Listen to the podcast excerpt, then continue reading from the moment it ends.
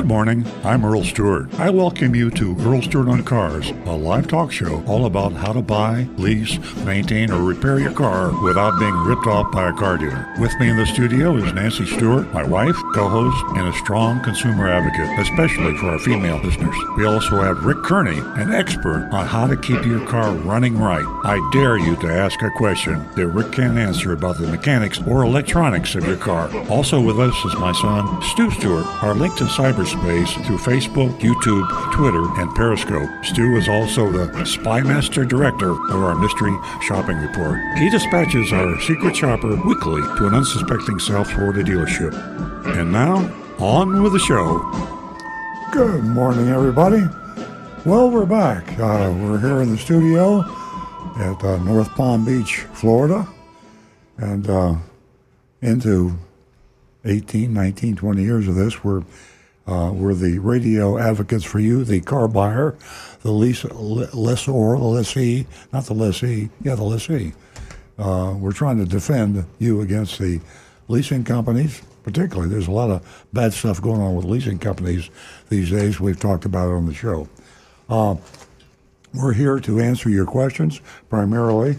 Um, we're in a ex- very exciting and, and rapidly changing uh, industry.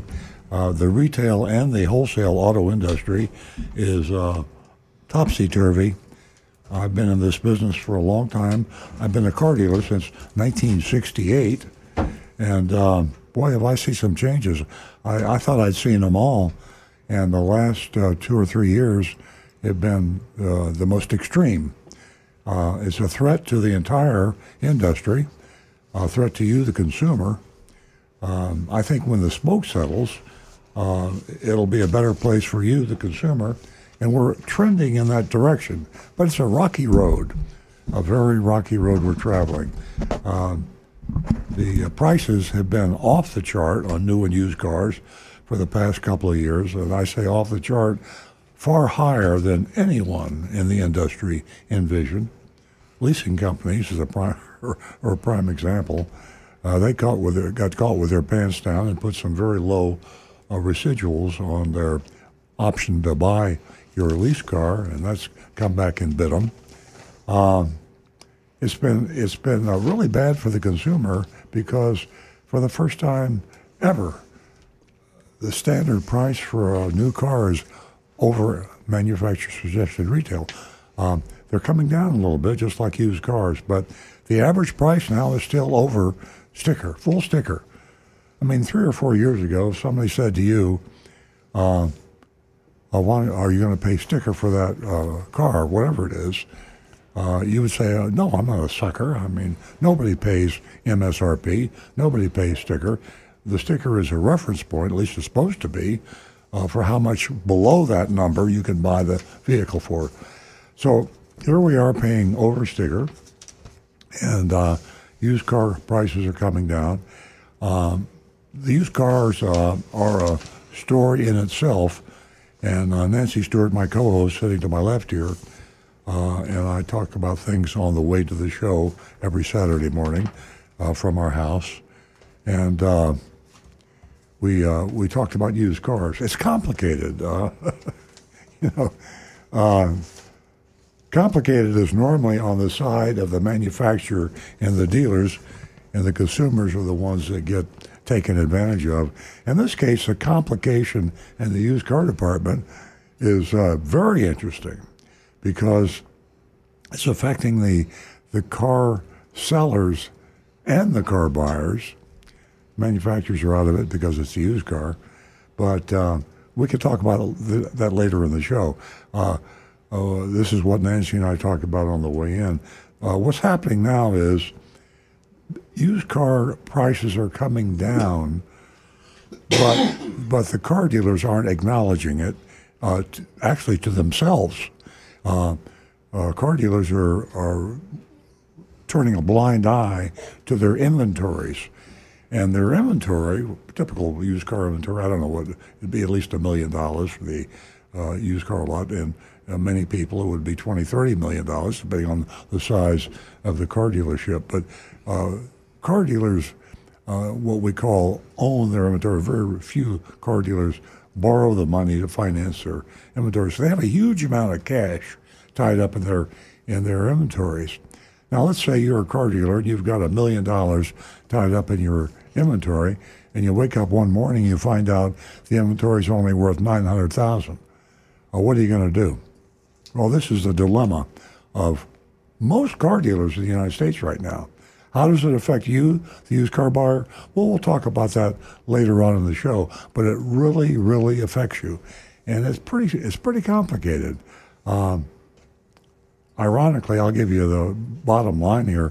You're, you're better off going to the CarMaxes, the publicly owned used car companies, even Carvana, that's teetering on bankruptcy. Um, a lot of these public car companies uh, the, the good thing about a public company is their numbers are transparent. They have to be because the Security Exchange Commission requires that. Um, whereas the individual car dealers are privately owned and their numbers aren't shared with anyone. So uh, the salesman, the sales manager, maybe even the general manager of the dealership doesn't understand that his inventory is way overpriced, and you haven't got a snowball's chance of negotiating a lower price on a car that he believes is higher than it really is. So uh, that's a rough summary of the dangers you used car shoppers are facing out there. So uh, be, uh, before I get off on doing the whole show by myself, I was headed in that direction. I, I want to remind you that we have in the studio with me uh, Rick Kearney, sitting to my right. Uh, Rick gets neglected uh, too often because the glory is always about cars. You know, the, the shiny new Corvette, uh, uh, the Lamborghini, and the Ferraris, and you know, you know, cars are exciting and sexy and all that. And uh, but when you buy one of those exciting, sexy cars and it breaks, uh, you got one person you got to go to, and that's the Rick Kearneys of the world. And there's not many good technicians out there. I hate to tell you this, but uh, very hard to come by. Uh, I'm a car dealer. I have a Toyota dealership in North Palm Beach, Florida. And let me tell you something to find a knowledgeable, good technician, auto technician today, forget about it. I mean, uh, they are really, really, really difficult to come by. And uh, we got one right here in the studio, and he's free only in the studio. If you go, if you go to the dealership, uh, he'll charge you, and I'll charge you too because he works for me. But in the studio, Rick Kearney will diagnose your car problem, and even if he's not going to actually fix it for you, he might even give you a few hints of maybe you can fix it yourself, or maybe you can take it to a place where they can fix it at a reasonable cost, or maybe it's not as expensive a repair as you thought it was, or maybe it is maybe it's more expensive, and maybe you got to get rid of that car uh, because it's just going to take you down with expenses over the next few months or years. So, Rick Kearney, we're at 877 960 9960. 877 960 9960. That's our landline. That's our old fashioned telephone. And uh, uh, we get a lot of those calls. We get too many, actually uh, because we don't have a big enough switchboard. I think we have like five lines coming in. And that's where I get to Nancy Stewart, my co host. Uh, she's the more attractive person in the studio here, sitting to my left as you're streaming us on Facebook or Twitter or YouTube. Um, she is uh, the one that monitors that laptop in front of her, has the phone calls from the from the producer, from the person that monitors the actual telephones that come in. And when a telephone call comes into the show, we stop whatever we're doing and we answer that phone because we don't want to tie up the lines. We don't want you to wait. And uh, that's one way to get through to Rick Kearney. Here's another way. And that's Rick Kearney and get through to Nancy Stewart, Stu Stewart. Uh, if he shows up, we haven't seen Stu this morning. Yeah, uh, he he was actually feeling a bit poorly today. Oh, so unfortunately, he won't be able to make it today. Oh, well, I'm glad to hear that. I mean, I'm not glad to hear that, but I'm, I'm glad someone someone told me. Okay, um, we're going to uh, we're going to have uh, secondary priority given to text. Uh, if you can text us, it's 772 497 6530. we'll get to the text, but we won't get to it as fast as we do the, the call in number.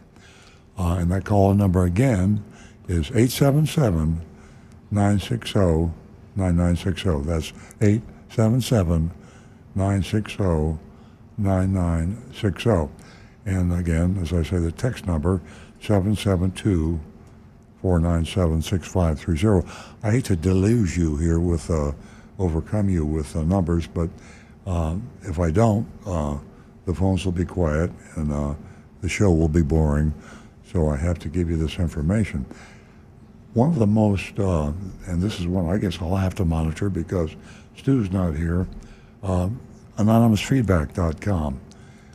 Y O U R A N O N Y M O U S, your anonymous feedback.com.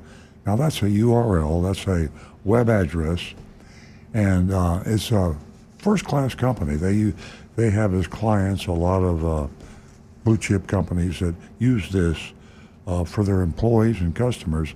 It's an anonymous way to contact the company, and this is what we're, we're like a company here. So if you go to youranonymousfeedback.com, you're totally anonymous, and I will be able to uh, find those your anonymous feedbacks. I think I'll go to my iPhone. I'll set it up right now while I'm thinking about it. I put it on right here, and I will find those, and we will get to that and share it with everyone. Uh, YouTube, as I said before, Rick Kearney monitors that channel, and it's Earl on Cars. I'm sorry, it's youtube.com forward slash Earl on Cars. youtube.com forward slash Earl on Cars. And of course, facebook.com forward slash Earl on Cars. I imagine Jonathan or, or, or Rick will be monitoring both those. So uh, the only one that can't be monitored are the anonymous feedbacks, and I can do that and so I'll be keeping my phone open and uh, check on those. So that's all the ways you can reach us. And uh, your calls make the show. Your text, 772 497 6530. That's 772 497 6530. Your text uh, and calls and anonymous feedbacks make the show because what you want to know, thousands of people want to know, they just don't have the time or want to take the time to call the show. Uh, I'm going to flip the mic over to Nancy Stewart. I, I talked to her just a minute ago. Uh, she is the female advocate for this show. She's done a marvelous job over the 20 years that we've been uh, on the air of getting the ladies in the audience. A lot of them have always listened, I believe. We're pretty sure, but they didn't call the show. And uh, now they're calling the show. And uh, think about it. Women and men are different, right? We think differently. We act differently. We have different emotions. Uh, we have different strengths and weaknesses. We're different. Uh, we're equal in a lot of ways, of course. The important ways we're equal. But uh, the smart marketers out there, the people that are selling stuff, like automobile dealers, have got to understand that you, you half your audience are female, and if you don't if you don't uh, treat the females right, if you don't understand their psyche and what motivates them to buy a car, and what they consider respect and disrespect and all that kind of thing, then you're going to lose a lot of business. So here we are uh, at Earl on Cars. Half the audience now we have built up. I say we, thanks to Nancy Stewart and her incredible offer that you're going to hear about right about now. She has a special cash offer for the first time female callers to this show. Nancy, the mic is all yours. Good morning, everyone, and welcome to Earl Stewart on Cars. We have a whole lot to get to. Uh, our famous mystery shopping report from uh, Mitsubishi. Uh, that's on used cars. And uh, we're going to follow up with uh, Jeff Wines here and uh, his investigative reporting that we talked about last week. He's uh, moving us in the right direction with uh, attorney Ashley Moody. also, I want to remind you that the phone number here is 877 960 9960. As Earl said, you can text us at 772 497 6530. And don't forget your anonymous feedback dot com. Uh, for the ladies, um, we're here to inspire you and uh, vice versa. And uh, we're committed to a, a vision, a relationship uh, with you. And uh, we love hearing from you, uh, even if it's just to say hello. We love hearing from you. For the first two new lady callers, I have $50 for you this morning. And if uh, at the end of the conversation uh, you'll leave your contact information uh, with Mike in the control room, uh, he'll give that to me and I'll write that check out and get it to you today. $50. I know you can use it. Everyone can today. It's that time of year. Uh, we are going to go right to the phones and we are going to talk to um, a female caller. She is a first time caller uh, from LA. Uh, good morning. Um, hi, good morning. Good morning. And what is your name? My name's L.A. Ellen. How you doing, Ellen? And welcome to Earl Stewart on Cars. This is Nancy Stewart. You've won yourself fifty dollars this morning, and when we're finished talking, if you will leave your information uh, with the uh, mic in the control room, I can get that fifty dollars out to you. What can we do for you this morning? Uh, I just have a generic question uh, about car repair. Some things I learned recently on some car repair I had on the pricing of the repair itself and also the the charges for the parts. Uh, I know that forever they've always upped the price on the parts a little bit at the shops, and um, but they seem to be, you know, upping them at crazy amount, uh, half fifty percent to hundred percent over what they're paying for them at at the shop that they buy them from, and I'm just shocked that that that's so high. What's going on with that? Okay, I think Rick can uh, start. Uh, that's actually a pretty common practice. Um, most mechanic shops will raise the price on the parts. They're actually getting those parts usually at a discount, uh, especially if they're buying wholesale. pardon me. Or if they're buying from the same uh, parts dealer all the time, they'll quite often get a, even a discount from it. And one of the ways that they make extra money for the shop is by increasing the price of that part before they sell it to you. Ellen, uh, mind my asking, what part of uh, Los Angeles? Are you in the suburbs? Are you downtown? Or Well, actually, I- I'm in Florida, but my name is L.A. oh, My name is L.A. So, uh, but I, I'm aware that they uh, that they do that. Everybody does that. Generally, it was you know to to pay for the time and effort of them running all the parts through their company. But it seems like they charge a lot. And I went online and read after my re- recent repair, and they charge fifty to a hundred percent of the amount. I mean, that just seems like it's price gouging. yeah, that's that's that. understand that, that they have to make a living and a profit. We all do, but you know, it's. I mean, if it's a two, if it's a lower end part, they charge up to a hundred percent.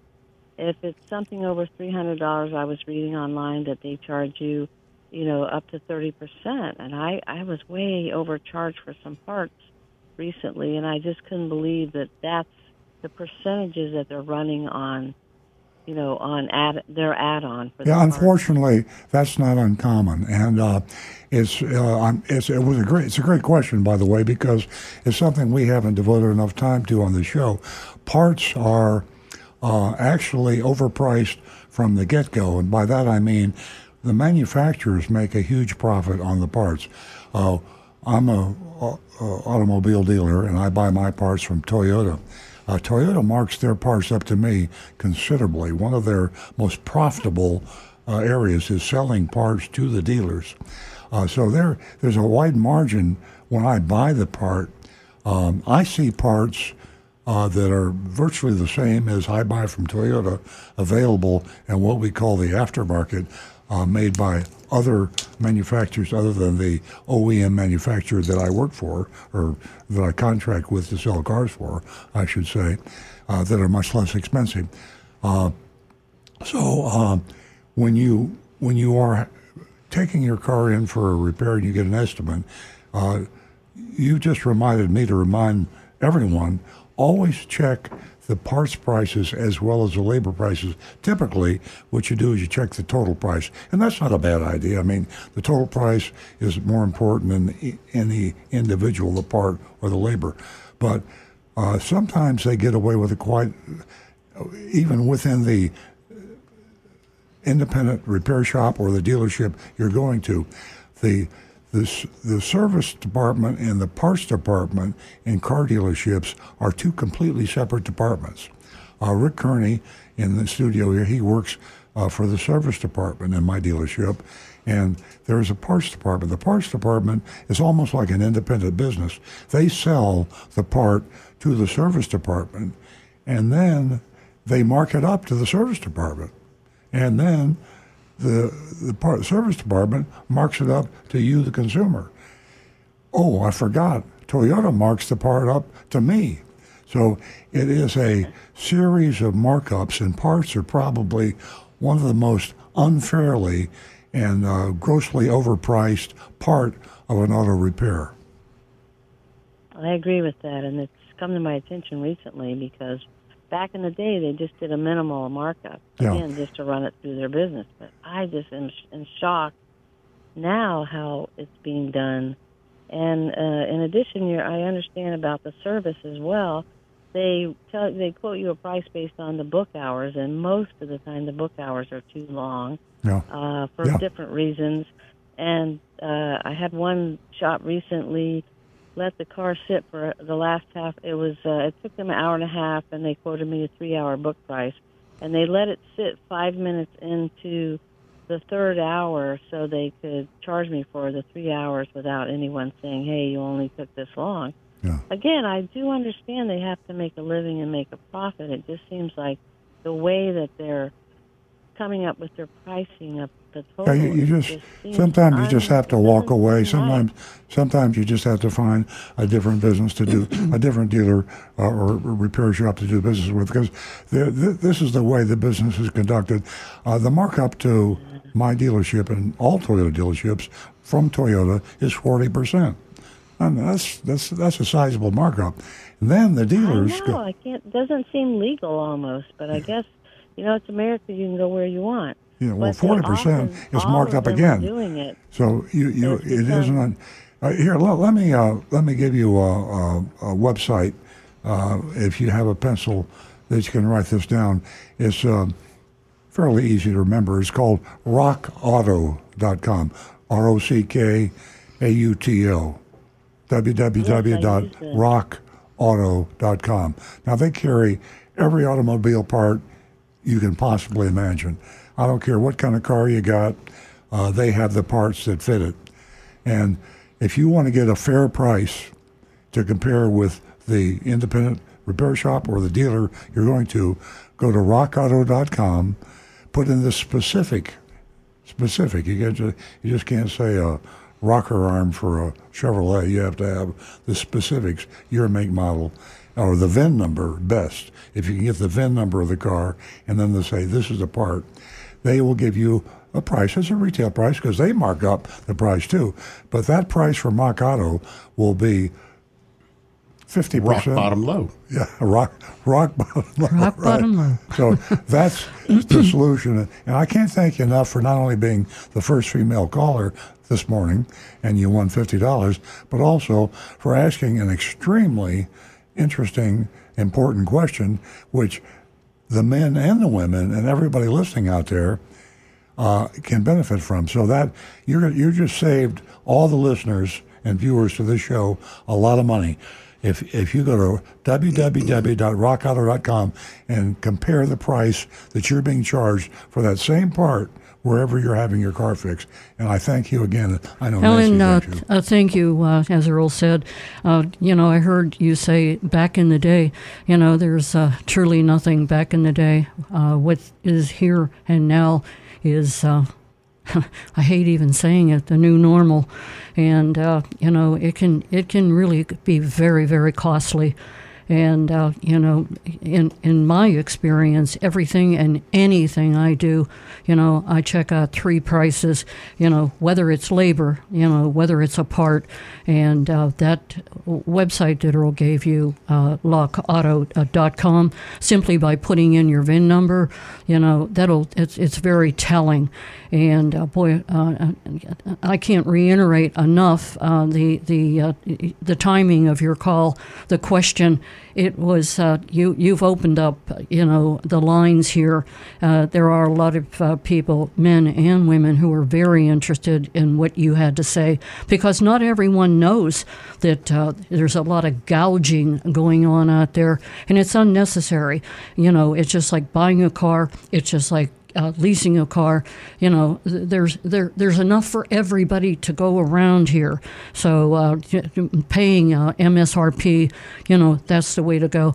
But uh, we we really have to preach and preach and preach.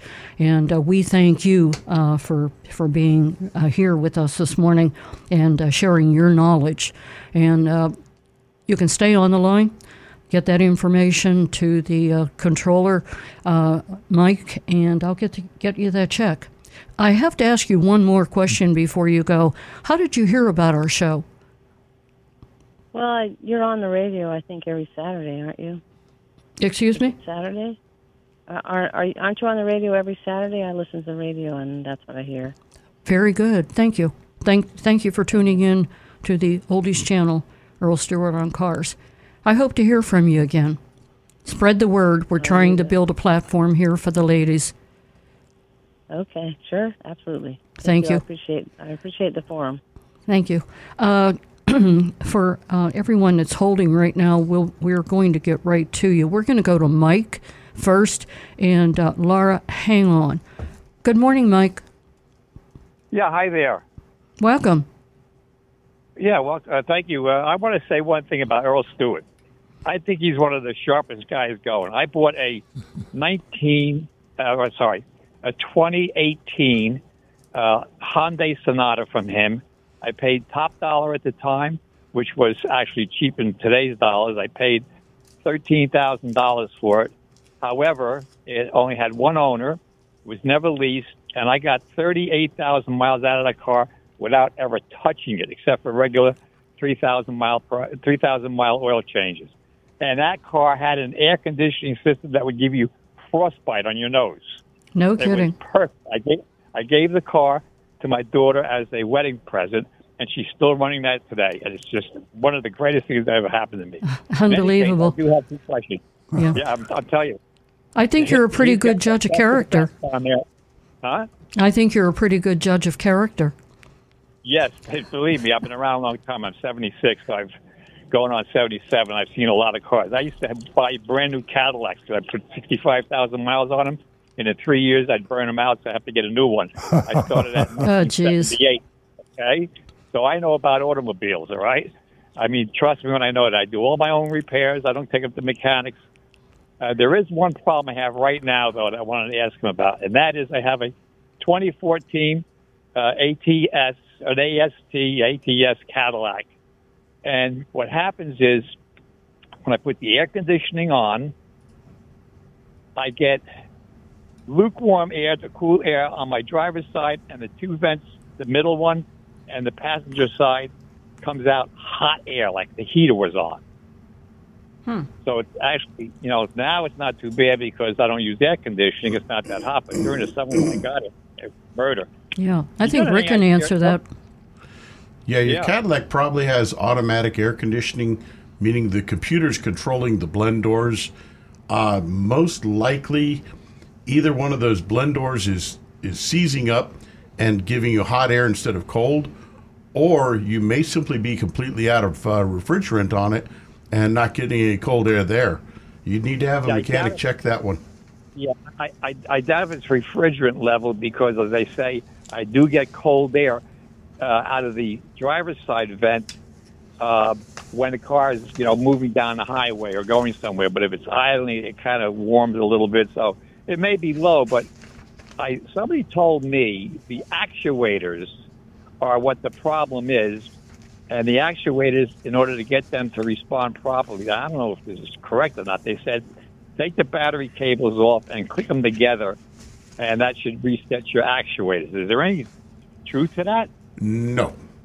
Uh, disconnecting the battery for about five minutes will reset all the computers, but you do not ever, ever want to touch the positive cable to ground ever. Uh, touching those two cables together, if there's any sort of system in that car that has any residual charge in it, in a capacitor of any sort, you would take the potential of burning something up, damaging things. Yeah. Never want to do that. But what they were referring to is that you take the cables off the battery and you click them together, not while they're on the battery. Right, that's what I mean though. If you're even if your battery's Oh, okay. disconnected, certain computers in the car still have capacitors that retain electricity to retain memory.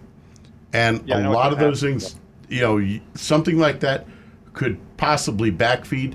I would never ever touch those cables together even with the battery disconnected. Um, Okay, what do, you, what do you suggest I do then if I can repair it myself? What do you think I should do? Just give it an extra charge?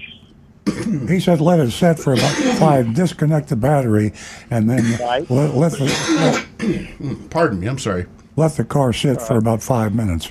Yeah, and, and when you reconnect the the negative terminal, Yeah. that will reset all the computers. So if it's simply a problem where where one of the computer sensors is reading bad information, that may help correct it. If it doesn't, then I what I actually consider it almost seems like you've got two issues going. The fact that you have warm air on one side and cold on the other, to me, is potentially a low AC charge, especially if it's not getting really ice cube cold, even sitting at idle. And the other one is Yeah, okay. there's a potential that one of your actuator doors is not moving to give you the proper mix of air temperatures. Well, if, if that's if the second thing is my problem, how would I resolve that? You'd have to find out whether it's the actuator or the computer. If the computer's not telling it to move, then obviously the actuator's not going to move to move How those does he blend find? How does he find that out? Uh, that would have to be a mechanic would have to diagnose it with a voltmeter. Okay, there's nothing uh, in the way the uh, there's No. no diagnostic equipment on that. No. I understand how to use voltmeters. I'm an engineer, so what would I do with the voltmeter? Uh, basically, you'd want to get the specifications of what signals you should be seeing at that actuator and measure the Okay. measure the voltage there at it. Yeah, that might be just easier to go to uh, you know a mechanic and have him do that because he has a, a computer that he can cross check my computer with. Yeah, I understand. Okay. Right, Well, because thank you very, oh, one last question. You always are supposed to put the negative term uh, connection first and then the positive second on a battery. Am I correct? no. Negative terminal is always the last one that you connect. The first one you Ah. disconnect and the last one to reconnect. See what happens when you get to be 76 years old? Well, I'll tell you what, I'm 81 years old, and I, I never heard the answer either way. So Well, I, I just learned something. The reason for that is that batteries can create uh, hydrogen gas that can collect Yeah, near the surface of the battery. And when blow you it up. connect the negative terminal, generally it will not cause a spark. But the positive terminal very likely can cause a spark. And if you've got some hydrogen gas there, you could suddenly get a little flash of fire. Well, that's the reason why I thought you're supposed to put the negative on first and then the positive because that will prevent a spark from taking place. Yeah, But I'm, see, I'm incorrect. what Jay saying, Leno right? didn't know the answer to that either. Well, he was playing with gasoline, unfortunately. Yeah, he That was a was. joke. Gasoline. Yeah. Yeah. I think he's recuperating. Well, thank you, Mike. Uh, you're a Well, great caller, you. and you, you, enlighten- you enlighten me, and I love to be able to learn something new every day if I can. Because Well, I'll tell you, isn't that the truth, Mike? Um, as Yes, Earl, Earl said, him being 81, me being 80, uh, we learn something new every single day. In fact, it is a must. And as far as batteries are concerned, boy, back in my day when I worked on the battery, I learned, you know, the hard way as far as the negative and the positive. And I'm glad that Rick was here to answer the question. Good luck well, to Earl, you. I want to tell you, thank you, thank you for that uh, uh, pleasant experience I had with the uh, Hyundai Sonata you gave me because you sell nothing but quality cars down there, as far as I'm concerned. well, thanks, Mike. I appreciate that. Fact is, we say, we sell some lemons too, but don't tell anybody about that. well, that's, you know, nothing's perfect in this world. You know that, right? Mike, give us a call again. We love talking to you. Thank you very much. Appreciate have, it. Have a great have a great weekend. Thank you. Uh, we are going to go to Laura, who has been holding, and she too is a uh, first time female caller from Wow. West Palm Beach. Good morning, Laura. Good morning. How are you? We're fine, thank you. Uh, welcome. You've won yourself $50 this morning. Uh, stay on the line uh, after we're done talking, and uh, you can talk to Mike in the control room. He'll get your information and pass it along to me, and I'll get the check out to you. Sounds wonderful. Thank you so much. It's an added bonus. Um, I have a quick question for you, and obviously it's not going to be as uh, quite as uh, detailed as, as your other callers. However, um, I really have absolutely no no idea what I'm doing under the hood. So, um, my car had stalled out, and I had it towed home. Um, at first, I thought it was the battery, and it was only a year old, so I would think that it wasn't. But then I thought, well, if it's stalling and it's not, my lights aren't coming on, and you know, when I lock my windows or my doors and my windows, you know, I couldn't un- unlock them, um, and therefore I thought it was the battery. So I went, I got a brand new battery, and that's not it. Um, then someone told me to do some kind of a test, and I cannot remember what it was, but it had something to do with the battery cables themselves to see if it was an alternator. Now, what do you do for that? Uh, first question What's the car we're talking about? We're talking about a Ford Explorer 2008. It's an older car, but it's a good work truck. Okay. And when you turn when you turn the key on, are you getting any lights on on the dash at all? None, and it's not even turning over. I, I, I have no idea what I'm doing with cars, so that's why I called you all. Somebody told me about you all. Yeah, if, if you're not getting anything at all, um, most likely you've got some a blown fuse or something, or maybe the terminals for your cable are just simply not connected properly on the battery. Uh, that one you're going to have to get a mechanic to look at because with the bat, if the battery's connected properly and the fuses were good, you should at least get the lights to come on on the dash when you turn the key on. And if you if you're not getting anything from it, you know, we'd have to go and figure out what's, you know, something is not letting the electricity get out of the battery to the car systems. So we'd have to start checking fuses at that point to figure out where, you know, where it's stopping. Okay, and where there there are fuses in the vehicle, but are they under the hood or are they? Somebody told me that if there's a battery that's under the hood, some or not a battery, but a a fuse that's under the hood. Is that correct in a 2008 Ford Explorer? You're going to have at least one large fuse block under the hood with probably 30 or 40 different fuses in it.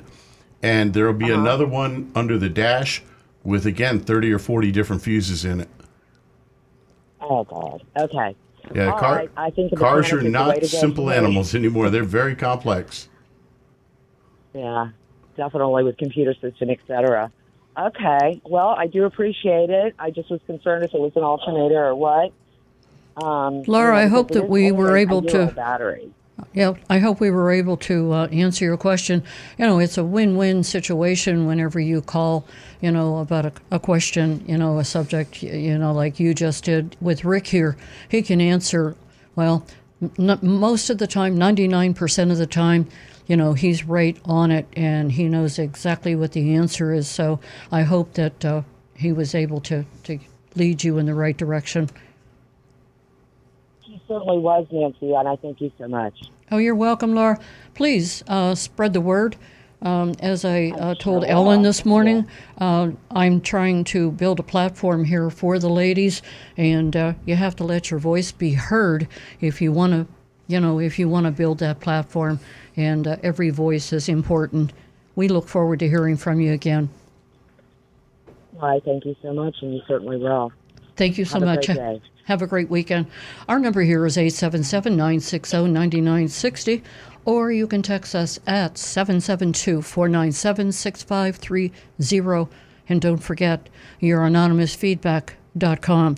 We are going to uh, talk to David, who is calling us from uh, Jersey. And I believe that's uh, Howell, New Jersey. Did I get that right, David? Yes, yes, you did. Oh, great. My eyes are failing me, so I, it was sort of a blur. Welcome. Okay, welcome. Good morning. Um, I have a question for Rick on uh, my 2012 Prius. I have an odd issue that has developed, and uh, maybe you have something similar. On the windshield wipers, there's an intermittent problem, but it's getting to be quite often where it doesn't work on the intermittent speed and the first and second speed. But then when you put it on the high speed, it works. And then when you go back to the lower speeds, it works. So I can deal with it, but you know I'm afraid it'll go out while you know in the rain sometimes. I was wondering if it was you had a similar problem. Hmm. My deal, my dealer said to start by changing the switch, which could be about four or five hundred dollars, and he doesn't even know if that'll do it. Yeah, you, you got dealer. there. There's really two, only two components to the windshield wipers themselves. You've got the motor itself, which is a computerized motor. It actually has a small uh, computer system in it, and the switch itself. The switch on the the 12 Prius is simply a set of contacts. So the idea that it would work up on high and then going back to the low speed would make it operate again. I would I would actually kind of rule a, away from the switch. I'd be leaning away from it because those contacts are going to make their their hit each time anyways. I can't see how going up to high and back down would cause those that switch to start working again if it were you know if the if starting to burn out. So my first thought actually would be the wiper motor itself, because that's actually where you have the uh, circuits in it for the resistors that actually tell it how to time the wiper speed, and it tells it when to go to low and medium and high speeds for you. So I would start with the motor myself. Okay, okay. And the switch, like he was telling me that it's it could be very expensive. He said there's more than one kind. You'd have to t- open it up first, and that it could be like four, or five, even six hundred dollars just for the switch. And that it's a Toyota dealer, a Penske dealer. Yeah, the switch actually it's it's a bit of a pain to replace because you've got to re- pull the steering wheel loose to get down to where that switch is. But as I recall, the wiper switch side actually disconnects from the spiral cable uh, piece on it, so it you know it can be a little bit of a hassle to change that out, but it takes about an hour to an hour and a half, and then of course there's the cost of the switch itself. He said there's more than one type of switch, so he can't tell till he gets in on that particular model. So- Nah, they, sh- they should be able to look that up by your VIN number and know exactly what switch it is. it. That's what I would think. So Yeah. really, I'm not going to go that way anyway. I would lean towards the wiper motor. That's that's where I would suspect is going to be your issue. Okay. Okay. And one other issue that I um, had on the car is um, it never burnt oil till recently. So it, I don't know if I said it was a 2012. I'm the original owner with 150,000 miles, and it s- started burning oil maybe at 135. It was getting it all of a sudden went to a half a quart per thousand, and the dealer put in the hybrid performance service, a BG kit, and it actually didn't use any oil for 10,000 and now it's using a little bit like about a quarter of a quart. Do you think I should do a second hybrid performance service if you're familiar with it? Uh, that's one I'm not familiar with. That sounds like one of those uh, mechanic in a can additive type things. Exactly. That's what it is. It's a BG kit. You pour it in, they run it for a while. They run it for about a half hour, then they take it out. And then they put a little bit more in it. It actually did something because the oil consumption went down for 10,000 miles. Okay, well, hey, if it what I'm saying is, should I do it again, or can I have a problem with gaskets and all? if it works, I I would have them try it one more time. I mean, depending on the cost of it. Um, No, it's very, very inexpensive. It was eighty dollars. Oh, I'd, I'd, I'd give it a shot. Yeah, Prius Prius motors we have found at around 150,000 miles, they start to develop two different issues with them. Uh, one of them is they do start to use oil. The piston rings start getting gummed up a bit in the pistons, and they don't seal as well. So as the Yeah, engine's running, the oil is seeping past your piston rings, getting into the cylinder, and being burned away. And if that chemical that they're using actually helps clean some of that uh, carbon out of there, unless those rings start to pop back out and seal seal a little better, it will reduce your oil consumption. Yeah, that's exactly what I think happened. So I, I'll try it one more time. Can't hurt. Yeah, and give us a call back in a little while. Let us know. Let us know if it helped any. Cause... as a, as the mileage as I put more mileage on the sure. But it's already improved it quite a bit. That's pretty interesting. I- It's a rare thing that one of those chemical additives actually does Did you call what it they mecha- claim. Did you call it mechanic in a can, or was that just a That's, generic? that's kind of a joke, Joke a joke okay. comment on it. You know, the the it's the old oh yeah, put this What is the name of it, polyraspatase Mike? in your tank and Wh- what is the name, name of it? On my on my bill it says hybrid performance service, and then as a number on the like on the item number it says BG kit. Mm-hmm. I can take a picture of it next when I go to the dealer again, and they have signs all over the dealership for it. I can send you a Yeah, B, BG is a company that they sell all sorts of different chemical cleaning products for the engine, transmission fluid, uh, flushes, uh, all sorts of different things. Most of it is just fluff. That's why I'm a little surprised that one actually worked. That's that's kind of surprising. Well, being that they were advertising it and had pictures all over the service department of it, I was surprised that the price was so low that they're only charging eighty dollars extra. Right. Interesting. And I didn't really know if it, I figured I'd try it, but it seems to have done something. Well, thanks, David. Sounds we like a appreciate win-win. the call. You're And like like Rick said, call us back and let us know if it worked again. Yeah, Yeah. I'll let. let And David, it was great hearing from you. Yep. Well, I, I'll tell you, our callers, our listeners, um, they certainly educate us, and that's why I say every week you're an important part of the show. And uh, David, you were an important part of the show. Um, that, that's just amazing. It's uh, very, very interesting. We're going to stay with the phones, and uh, just in case you didn't jot that number down, I'll give that out again 877 960 9960, or you can text us at 772 497 6530. We look forward to hearing from you at anonymousfeedback.com. Uh, we have a regular caller uh, from Jupiter, and uh, his name is Howard. And I want to tell Bob from Lake Worth to please be patient and hold on. Good morning, Howard. Good morning. Hope you all are fine, and uh, it's getting to be a nice day, even though it's a little uh, cloudy now. Um, okay, I have a uh, question about maintenance. Um, okay, we used to do. Let's see if it still uh, holds true. Uh, we used to uh, change belts, change hoses, and if you have uh, a timing belt, change the timing belt. Of course, you don't change the timing chain. Uh, what about that? Do we do that now after a certain amount of mileage or time? Do we change hoses and belts automatically, or we just go on till they fail?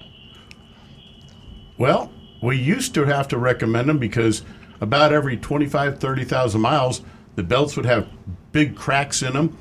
The hoses might start to swell up. They get oil soaked or whatever. You'd, see suspicious spots on the hoses.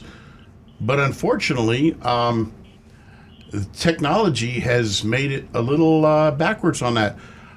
My truck has 158,000 miles, and the original drive belt and hoses are in perfect condition. And it's, I guess I go with the attitude if it ain't broke, I ain't going to fix it. And all I can say is belts and hoses now, the quality of them has gone so high that we don't sell them. It just, if, unless something is broken, nope, don't need to be done. I remember uh, uh, my belt we used to squeal, and a friend of mine said, "Oh, you you have to spray it." I said, "What are you talking about, spray it?" He says, "Yeah, you spray it, and the squeal go away." So we sprayed it. It went away for about a half an hour, and then it came back. Then we had to change. I'm talking about 20 years ago now. Yep. Uh, okay, now next question: Should we use parts from the original car, like a Toyota or Ford, or should we go with aftermarket parts? Which aftermarket parts should we never buy uh, uh, out of the uh, uh, dealership? Uh, excuse me, uh, like Bendix brakes parts, right? Let's compare that to Toyota brakes. What is the difference? Well, it's hard to say, Howard. I'll I'll jump in here on that. My fear when we talk about aftermarket parts, parts are built by someone other than the original equipment manufacturer, is is on crash parts uh, on repairing the bodies. The uh, your car's in an accident, you got a bumper, a hood, a door, a fender, anything that is part of the cage that's protecting you uh, in the event of an accident.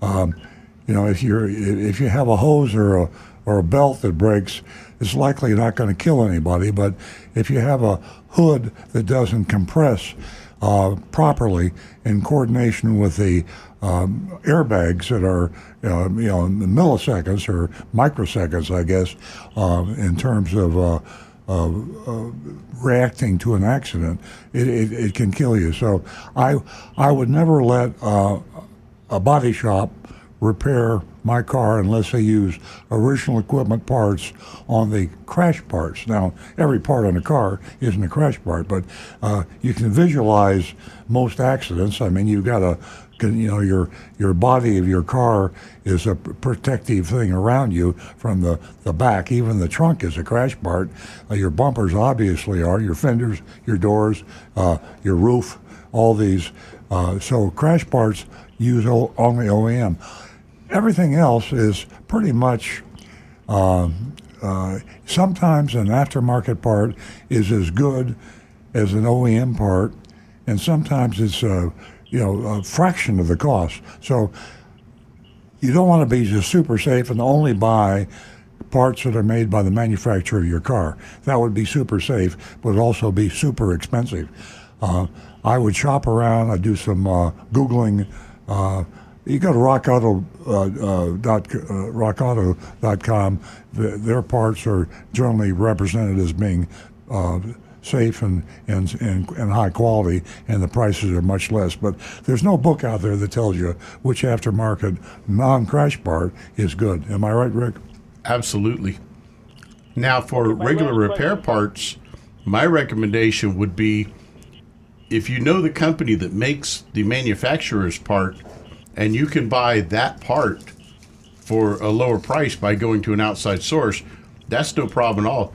We uh, let's see, uh, uh, Akebono makes most of our brakes for Toyotas. Uh, uh, Nippondenso, that's the one I'm trying to get my mind around. Nippondenso makes most of our things for like alternators, air conditioning compressors, things like that. But you can find Nippondenso compressors through an outside source for half the price of what a dealership would charge, and it's the exact same part. Okay, my my last question, and I'll hang up. Uh, brakes, metallic, semi-metallic, organic, and uh, brake dust. Why do some brakes, uh, when you uh, you spray the brakes, they, that dust comes out? And uh, can you explain why? And I'm going to hang up now. Thank you very much for taking my call all brake pads are going to make dust. I mean, that's that's how it works. Is you're actually squeezing the pads onto the rotor, and that friction is what slows the car down. So they're all going to make dust. Metallic and semi-metallic pads might last a little longer, but they also wear out the brake rotor, which is a much more expensive part. So I would stick with organic or ceramic brake pads that won't wear the rotor as much, and just do the brakes maybe you know, okay, you might not get as uh, quite as long a time, but you'll get 80, 85% of the same life out of those other pads, and you won't have to replace the brake rotors as often over the life of the car. Well, Howard, I think hung up on that. Mm-hmm. Let, me add something on that. Just uh, I have Tesla on my mind this morning. I'll tell you about that in a minute. But uh, we're talking about maintenance and repairs and cost of repair. Uh, if you have never driven an electric car and you don't know much about them, uh, uh, my Tesla, of course, is an all electric car, and I never use the brakes.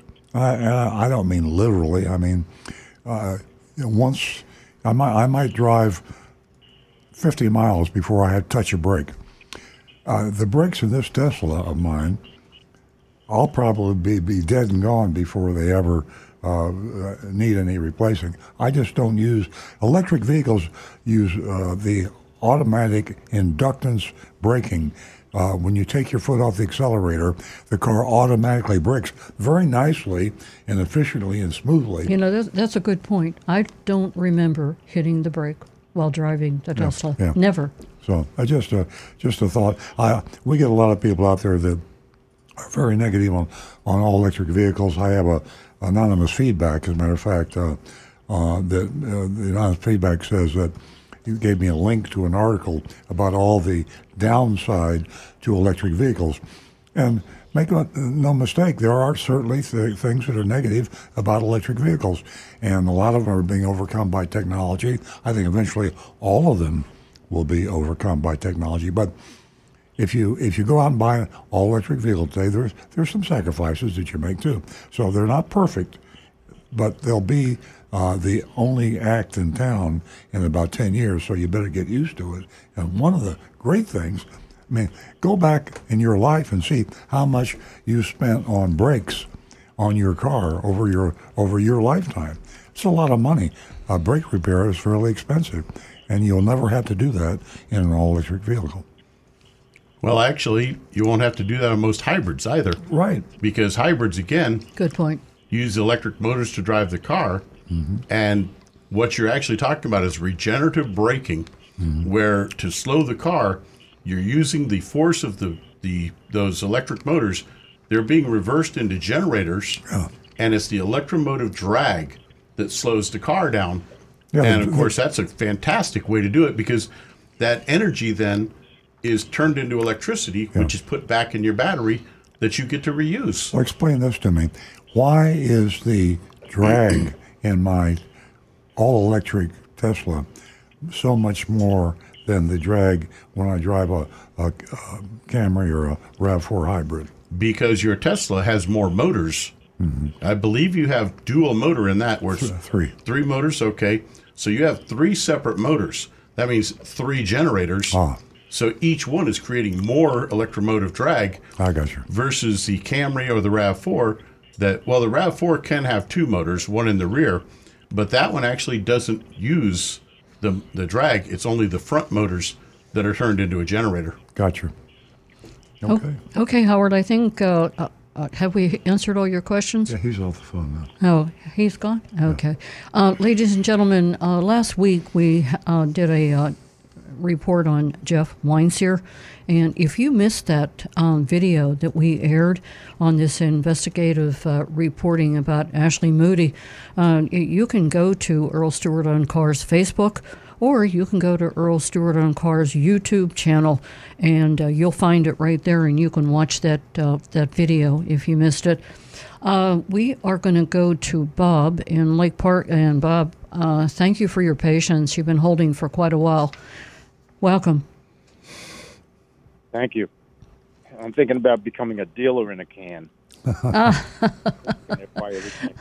That's a funny one. Dealer in a can. I like that. What can we do for you? Uh, do you ever mystery shop body shops? That's an interesting. The answer is no. And as soon as you said it, um, I felt embarrassed. Why? I mean, we, Why? Well, yeah, the, the reason for the question, the reason for the question is I have about a thousand dollars worth of body work I want to do on my car. It's not an insurance claim. I'm just going to pay for it. And I was wondering uh, if you knew, maybe you could make a recommendation of a shop nearby, you know, not too far from where your dealership is, that does quality work and will give me a fair shake. Well, I actually, uh, I, I have to get back to you on that. I, um, when the insurance company is involved, you're very, very smart to be careful, because the insurance company, as much as I poke fun at insurance companies and pick on them, uh, they are they're your advocate. Uh, at least as far as the collision repair shop goes, uh, they're going to see that the collision repair shop does a safe job, and eh, not necessarily uses the correct parts because they push uh, repair shops to use aftermarket parts, and they also push them to use aftermarket crash parts, which I am totally against. But uh, I can't. Uh, can Rick? Can you think of an independent uh, body shop uh, that you would recommend, or Hard to really say because I, I actually have been pretty doggone fortunate. I have not had an automobile accident in either of my vehicles, mine or my wife's, in God, 15 years or more. Bob, let- Bob, let me ask you Well, this this- question. this not- Bob, Bob, what, what, what make car do you have? It's not an accident, and it's only about a thousand dollars worth of work. Yeah. and uh, it's something I'm going to pay for out of pocket. I see. And uh, uh, do you know anything about these people that took over Jim Price's? They're going to open up uh, where Jim Price was over here on the old Dixie. Now, I, think I know Jim Price used to be a pretty decent shop, but I don't know anything about the ones that have bought it out. No. There's another one called the, the Irishman. I remember I go by there. I just don't know any. I don't have enough experience with independent body shops to say. Um, the insurance company. I mean, even though you're not going to you know, use the insurance company to pay, you might uh, call. Uh, you know, you- State Farm, Allstate, and just uh, you might find somebody that'll say. Uh, this is an approved shop, and if they're an approved shop, then that gives you some indication of their reliability. Now, there is one place I know of uh, down on Dixie, uh, down in West Palm. It's uh, a little ways south of Forest Hill. They're on the west side of the road, almost into Lake Worth. Uh, it's called Gons, G O N That's a, Z. that's a little bit too far. Rick, that's too far. I, I Uh, live up okay. Yeah. I just know they have been at that location for 30 years or more. And you're not going to stay in business uh, if you're not doing a good job. You're not going to be in business that long. And they, I know they've been there a Bob, long time. Bob, just call your insurance company and say, "May I have a list of your approved repair shops?" Yeah, I could do that. I mean, Yeah, don't you don't have to tell me I had an accident. Just say, "I'm curious. I might need that." Well, in, in within a ten mile radius, uh, what are what are your approved shops? Right. No, I wasn't in an accident, so I'm not concerned about that. I just thought maybe you knew somebody did quality work. Yeah, I That, understand. uh, give me a fair shake in the area. And, uh, and I had another question about the, uh, you know, if you if you do find parts, uh, you know, you want to save the money on the parts. Years ago, you could do that. You could go and find somebody that would actually do that work for you, and you could bring them your own parts. Oh, sure. That's much harder to do now. Yeah, just Most be of the careful. Places that Yeah. do, they don't want to do you. They're not going to let you bring your parts and have them do the work. For Yeah. the most most of the most of the shops now won't go for that. Well, So yeah, that's that's uh, not a real good alternative. I mean, unless you're qualified to put the part in yourself. Uh, you know, you can buy the parts on Rock Auto. You could do, and then even if you find somebody that puts the parts in for Yeah. you, they're not going to guarantee the work. Well, there's no put it in there's no good honest reason why they wouldn't do it. Uh, I would I would do it up front. I'd go to not, the reason is they're not going to make as much money on the job. yeah. I you know and it's they part don't want to, and they don't want to car- they don't want to guarantee the work. no, it's part of it's it's part of the part of the negotiation. You go you, you find your your your insurance listen your insurance company tells you these are the approved shops. You call the first approved shop and you say. I want you to uh, take a look at my car. You were recommended by my insurance company, but I'm paying out of pocket, and I'm going to bring the car over. I'm going to I'm going to buy uh, the, the door. I've got to I'm going to buy I'm going to buy the I fender. was talking about my. I was talking about mechanical parts, though. Yeah, You- okay, you're whatever. telling people to, you're telling people to buy parts on Rock Auto. Okay, yeah. on Rock Auto. Even if they get the parts, even if they get those parts Yeah. from Rock Auto, uh, and they save, uh, they save twenty percent or twenty five, maybe thirty percent on the price of the part. Try hundred percent. Yeah, well, maybe, but they would have to find somebody willing to put that thing in. Well, and my, that person, a lot of times Bob- person, they won't do it. Yeah, yeah, well, but you you might have had some bad experience. I do it, and you know, any I think any good businessman in in the repair business would do it. I mean, it's either you're going to get some business or you're going to get no business. Uh, I'd like to sell you the part and make a profit, and also make the labor profit. I'd like to. I'd really like to do that, but if I only have one choice, I'm only going to make the profit on the labor and not the part. I would take that too. I mean, you know, a small bite is better you're- than no bite at all. If, if I came, if I came to your dealership Oh. and I brought my own parts and I went to Rick and I said I want you to put them into me, I'll pay you for the labor. You you would do that at your dealership? Yes. Actually, our the policy in our service department right now Is what? is that we do not install customer supplied parts unless they bought them through our de- through the shop. Well, oh, just get the, the oh, oh. policy is the policy Okay, okay. the policy No, has no, just no, changed. okay. So here we here we go here we go. I learn something new every day. There's All absolutely right. there- I'm getting bad advice here, Earl. I don't know. no no Get no. bad Listen, let me tell you something. Let me Let tell me you tell something. you something. And the There nice isn't thing a- about there isn't the, a the de- nice there thing. isn't a Are you dealer- go- when you there stop talking, I'll talk. Yeah, when they, okay, let me finish. There isn't a dealer around, or or a majority of the repair shops around that will do that anymore. Where you can bring, uh, in the days gone by, you're an old timer like me. Uh, things have changed. They don't want to do that anymore. They want to. They want you to pay for the parts through them. This is this is the this is the world we live in now. Unless you're qualified to put the part in yourself, you have somebody that's a friend, that's a mechanic, that's going to put them in for you. That, that's a very difficult thing to, to find somebody that's going to do that. And uh, that was my point. It's not that big a deal. I already know. I already know what the situation is. I was just curious when you said that. If you did that, I thought it was very unusual that your dealership would be doing something that nobody else does. Would would bring my own parts and I, you know, I, I was going to buy that story. So yeah, I mean, I, I, I, to me, when you've been around a long time, I've had plenty of experiences in things. But I was looking for what I was really looking for is somebody that does quality body work that's in the area that would give me a fair shake, and I don't have to worry about them doing because I know right now it's hard for people to find help. And uh, that Bob, the, that- Bob, the show ends at 10 a.m. Uh, I'm going to give you your. You can keep on talking, but I, I do have something I want to say to you when you're through talking. Okay, Uh, go ahead. I held on. I stayed online for a long time to talk to you, but that's okay. Go Okay. ahead. Okay.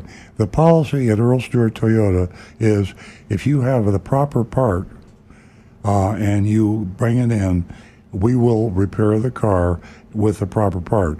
Uh, if Rick is right and we haven't been doing that in the past, we should have been. So that's what you do when you run a dealership or any business. You you change things to make them right. So we were doing something that was wrong. If Rick is correct, either Rick's wrong or uh, I'm wrong. But uh, I know for a fact, uh, and I've been personally involved in, in transactions where people will complain about uh, the tire price, and I'll say, if you want to buy your tires at Costco, uh, bring them over, and we'll install them for you. Uh, you know, we. You know, it, it, it isn't a question. Now, if you come in with a with a part that we've never heard of before, you can't identify, and you want us to put it in your engine, your transmission, and it could cause damage and be unsafe uh, to, and also cause liability to my company, I wouldn't put that part in. But if you had, Well, what, well, how do you how do you define a proper part? Because how about get a how, part- I'll t- get a a, a proper part, Bob? I gotta you gotta let me talk, Bob. A proper part is the is the part that we identify as being proper. It would be the original equipment manufacturer part for uh, your car, your make and model. That's a proper part. It's a, you if you bought a part on rockauto.com for less money than I charge you, and you could because rockauto.com sells parts to you cheaper than I will. So go to Rock Auto, buy your parts, bring them to my dealership, and if you got the diagnosis correct, and Rick says, yeah, you bought the right part on Rock Auto, then we will put it on the car for you and not charge you for the part, just Rick's labor. So even if you buy it from Rock Auto and it's not an OEM part, Uh, the right part number. It's the Yeah. right part number for that problem. You'll put it in. It's, yeah, exactly. Yeah, it will- it will- if we say to you, this is the right part and it's the right for this car, year, make, and model, uh, then we'll put it on for you. Okay, that's right. That's good. I didn't. That's very. Uh, that's very unusual. So Well, that's I'm an unusual guy, Bob. Listen, uh, thanks for the call. Call again and uh, Please. and let, let us know. Uh, uh, you can call in next week and see if uh, I was telling you the truth. Yeah, we look forward to hearing from you, Bob. And uh, I look. it's For, I, I hope at some point in time maybe you'll do some uh, mystery shopping of some of the body shops. That Ah, that's a great idea. we Yeah, should that- do that. great- great Yeah, suggestion. Great idea. Uh, maybe that would be good. We'll Okay, talk to you next week. Uh, we're going to go to George. Uh, all these uh, calls that I have holding. Everyone, thank you for your patience. I want to let everyone know also we are going to get to the texts and we're going to get uh, some to some other things. We have just had a, well, a, a lot of telephone calls this morning. Uh, we're going to talk to George, who's been holding. Good morning, George, and welcome. Good morning, guys. Good morning. How are you? Great. Thank you for calling. Uh, I'm, good. I'm going to be a little short-winded. Um, I uh, I heard a conversation with the first lady that you had this morning, and I only caught the tail end of it, and it had to do with I believe it was book labor time, and that they held her car in the shop to confirm that it had the right amount of time on it for the job that was being done. Was that correct? Yes, that was Ellen who was calling for the first time from uh, L.A. Okay. Sure. Okay. Well, I I do understand book labor time, and I also know that these technicians have like thirty, forty, fifty thousand dollars worth of tools and equipment that they use to try and beat whatever the book says. If something's supposed to take 45 minutes, it's to their benefit to be able to complete that job within 30 minutes. You're exactly right. Paid the book, and get paid the book labor time. Um, Exactly. George, uh, the, your question, and we should have brought this up before. One of the one of the stupidest things that car dealers and manufacturers do is call the labor units hours. So uh, Rick will say, he said this earlier in the show. I meant to say something to enlighten the listeners. Uh, he said that'll that's about a two-hour job. Well, there's there's two hours on the clock and there's two hours on what we call the flat rate manual. So every manufacturer has what they call a flat rate manual. God only knows where they came up with that. Flat, I don't know what that means, but uh, they like they like to confuse everybody, including the customer, and the dealers, everybody. So so. Uh, you're right. Rick is a top technician. He he's been doing it for a long time. When you do the same operation on the same vehicle for a number of times, you get quicker. First time you ever repair a car, an air conditioner on a particular model, it takes you a lot longer than the 20th or the 100th time. So uh, the flat rate manual might say it's a two hour repair. Rick might be able to do it in one hour. But you still pay for two hours, but it's not really two hours. It's two hours labor units, is what they should call it. And customers get angry, they get confused when you say, uh, this is a two and a half hour job and then they bring they fix your car and they bring it to you in one and a half hours. That's like, what you said. You're charging me for two and a half hours. You've only had my car for one and a half. Well, uh, either they did a lousy job and fixed it too fast, or they had a great tech that really did fix it an hour and a half. So, uh, the name of the game is confuse the consumer, and that's what this lady that called in earlier that you heard. They had confused her on purpose, probably just to charge her more. And just to clarify one thing, um, my toolbox, if, if all of a sudden I walked in the shop and my whole toolbox was gone and I had to try to replace it, uh, it I don't think I could. I probably have, conservatively speaking, closer to seventy-five to eighty thousand dollars in tools that I have purchased over the past twenty-seven years of being a mechanic, and I mean a lot of them are very specialized tools, but I've got a lot of money invested in this career and 27 years learning how to do my job the most efficiently that I can. And a lot of things that you also will not hear is the one simple rule every job is one broken bolt away from being a three day nightmare. So what's what does this got to It do just- with the hours? When when we set the, the labor time on a job and we say, okay, this job is, pays two hours, if I have a bolt breaks off, I've got to repair that, drill and tap out that old rusted bolt, and I don't get paid any extra labor for it. You know, it's just there's, it's it's a double edged sword on on flat rate, and it's, uh, I you know I know it seems like a great thing for the customer Well, times, the, but the flat rate is a creation of the manufacturer. yeah, and, and- it's and- it's outdated and really should go away. Yeah, but yes. So, but that's what they do. And I, and I, yeah, go all, on. all right, all right. Hey guys, for in the technician's defense, Rick, I think you underestimated the amount of money in your toolbox because you're probably still paying the Snap-on man every month. Every And, week. um, yeah, and you t- and you technicians are not being paid as you were 15 or 20 years ago. You used to be able to turn 60 or 70 hours in a week legally and responsibly, and I think those those uh, hours have been cut down considerably by the amount of maintenance that's no longer being done on the vehicles. And as you stated, the hoses and belts, we don't replace those anymore. There's a lot of maintenance that's just not being done, and the technicians are actually suffering for some of this stuff. And Rick, I don't know how many hours you make, but you're the top tech, so you get all the hardest jobs. And Hey, Bob, That's all I Bob. I hate to interrupt you. I know you and Rick are commiserating with each other here, but we got a whole bunch of people on the line All right. awaiting, and thank you very much for your call. Yeah, it was great talking to you. Stay in touch. Give us a call again, George. We're- always will. Bye bye. Uh, we are going to uh, go out to, uh, we're going to talk to Ken, who's calling us from Ann Arbor, Michigan. Welcome to the show, Ken. Well, good morning. Thank you I'm for your the, uh, patience. Guy that- oh, no problem. Uh, I'm the guy that bought a uh, 2016 Prius at the Detroit Auto Show after seeing it and had the speedometer that I couldn't convert to kilometers. Ah, And I remember you tried to help, but Toyota, their bottom line was the only way that we can fix this is you need to buy a new Prius to Yeah. replace your new Prius. Yeah, I'm, I'll never. f uh, that should be part of my new book because I won't ever forget that.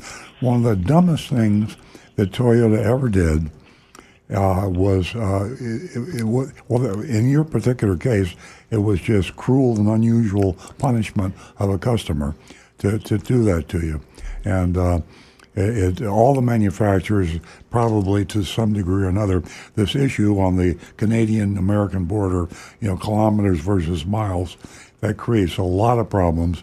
And it shouldn't be the consumer's problem; it should be the manufacturer's problem. And when they when they knowingly allow you to buy a car with uh, uh, you know a kilometer to charge you an arm and a leg and then some to correct the problem. It's just absolutely stupid. But uh, thanks for calling back. You sure took it to. I, you went all the way on this, as I recall, Ken. I mean, you. I have, I've never seen anybody more persistent, and you really fought the good fight. Yeah, they said, uh, you know, we're Toyota. We have millions of dollars. You know, you're only talking about a thirty thousand dollar car. Just buy a new one. Yeah. Well, so I, I see uh, last week, Toyota has a class action suit regarding selling obsolete 3G telematics uh, because the 3G network shut down, and that intentionally uh, would disable things like your crash notifications. Um, I'm thinking of buying a new Prius because the 2023 Priuses are coming out. But how do I avoid getting basically screwed again by Toyota because I can't drive into Canada? Ken, I think Can't I, I think. I think that's been corrected. I'm I'm just I'm going to have to verify this, but I think after they screwed up so badly with you and thousands of other customers, I think they finally. I think when you buy a car in Canada now, you can flip over from miles to uh, to kilometers, and this is true probably uh, for all the manufacturers. But for a while there, it was really a dumb thing they were doing, and they they changed it. Right, but the reason I, I called today was that new lawsuit regarding the shutdown of the 3G network, and Toyota apparently was still selling obsolete uh, telematics in the vehicles, saying that, okay, your 3G telematics don't work, but you can buy more new telematics to make it work. So I sent you a link in the uh, Facebook and also messaged you. Well, So I'll. Uh, maybe you can follow up next week. I will. I will. That's news to me, and uh, thanks very much for letting me know. I promise to follow up on that. Very good. Thank you. Thank you, Ken. It's great hearing from you. Uh, boy, that uh, new Prius is unbelievable, is it not? It is just it it, it doesn't have that old fashioned look that the other the old Priuses have, and it's going to be uh, a hot seller. Okay, uh, I think it's time for us to go to Rick and uh, we're going to take a look at some text and some other things. All righty. Well, we will start off with uh, Stu's, uh, his usual thing here with, excuse me, Anne Marie, first one. Uh, good morning. In a perfect world, well maintained cars would never suffer a decrease in fuel efficiency as time goes by. Obviously, this is not a perfect world. Why does a properly maintained car's efficiency drop over time? Thank you. And I believe she's speaking more along the lines of fuel efficiency. And obviously, this can have many, many factors to it. The biggest one that I see right off is your fuel efficiency is going to drop for one main factor at the beginning, and that is as your tires begin to wear. And of course, tire pressures, if you don't keep the pressure up, that's going to cause your fuel economy to drop a bit. But also, as the tires wear, you'll get, you know, just different diameter, and that's going to affect your fuel efficiency. The engine itself, eventually, those moving parts are going to start wearing out, and you're not going to seal as well as, as tightly in the engine. That's going to cause a change in fuel efficiency. Uh, transmission, again, all these moving parts, everything that starts to wear and kind of break down a little over time, all these things are going to have a change in efficiency. Yeah, and not as much as it might have at one time, but uh, yeah, I think any any machine becomes less efficient uh, the older it gets. The new new machines, the new cars, are are highly efficient, and and the amount of I've never seen a, uh, statistics on that. It'll be something I'd, I'd like to look up. You take a highly fuel efficient car and then measure the fuel efficiency five years later or ten years later. Uh, I wonder how much, uh, what percentage fuel efficiency you would lose. I don't know. I'm sure you, you do lose some, but much less than it used to be. Okay. Okay, I think you're right. Uh, we are going to interrupt Rick, and the reason uh, we have our dedicated follower, exciting caller. Um, I could go on and on, but we'll go straight to the Roadrunner. Roadrunner Steve, welcome. Hey, Good Steve. morning. I hope everybody had a good Thanksgiving. Oh, man. we yeah. did. And you? Good. It was nice and quiet. the way Ah. I like it. That's the best. Okay. I need the text number. I want to text you a photo of my Roadrunner being electrical charged. Okay. 772 497 497 6530. You have that, yeah. 6530. 772 497 6530. Correct. Okay. Thank you so much, everybody. I will be texting you that, that picture in a few minutes. Okay, that sounds good, Steve. Have a great Okay, weekend. thank you. Okay, we're going to go back to we're going to go uh, back to the text. Okay. Uh, well, we did have quite a few interesting comments come in here. Um, particularly this one set up from Donovan uh, when Earl was talking about the regenerative braking on his Tesla as compared to like the Prius or other hybrids. Uh, let's see, where did he put it? Here. Ah. Donovan says, Earl, the motor in your Tesla is many times more powerful than the Prius, and it can generate up to 300 kilowatts of power for braking by way of the electromotive drag. I don't know where he got the spec, but if that's true, that's an impressive level. Very much so. Very impressive. It's always great to hear from Donovan. He, he gets some fantastic. He fantastic comes through with yeah. Uh, let's see what else have we got here going interesting. Um, Negan One from Mountain Arizona he says that his Ford dealership will install motorcraft parts if they're bought on Rock Auto. Uh, but he says most other places that he's heard of really don't do that a whole lot. The dealerships try to avoid that, but Well, we'll we'll well- save that battle for another day. I think. Well, if, if you just tuned in, we, we had, uh, who was it, uh, George? Jo- Uh, Bob, actually, I Bob, think. Yep. Bob. Uh, and he said that no dealer, no repair shop would ever use the parts supplied to them by the customer. And I said that we did, and Rick said, no, we don't. And so we got into that discussion. But being a, since I'm the boss, uh, I won the argument because we are we will do that. and and we do, uh, we should do that. So, uh, obviously, independent manufacturers and car dealers don't want to use your parts because they know that you paid less for them and they're losing the profit they would have made had they sold you the part. So they don't want to do it. But what's the old saying? Half a loaf is better than none.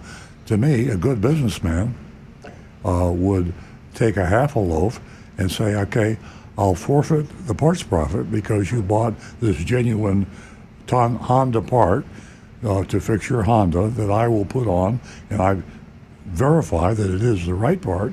I will put it on the car, and I'll charge you for my labor, but I'm not going to charge you for the part because you bought it from RockAuto.com. So you got half the profit that you would have otherwise if you hadn't done it. Said I won't do the repair. You have none of the profit. So why any good businessman, and I consider myself a good businessman, would say no. We simply are not going to accept parts from customers that they buy that they do not buy from me. It's, it's just stupid. It makes no sense at all. Well, for this, here is the picture that Roadrunner Steve just promised us. if you want to hold that up for the camera. Oh. And it's a picture, obviously, of his 68 Roadrunner Oh man, look at that. Beep beep.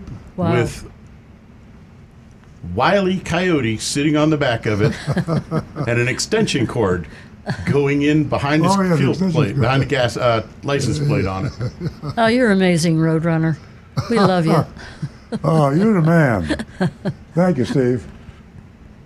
Okay. And going back to our texts here, let's see. We're gonna. Uh, I'm gonna Oh, inter- we got inter- some, okay. interrupt you for a minute. We're gonna go to Marty, who is a regular caller from West Palm Beach. Good morning, Marty.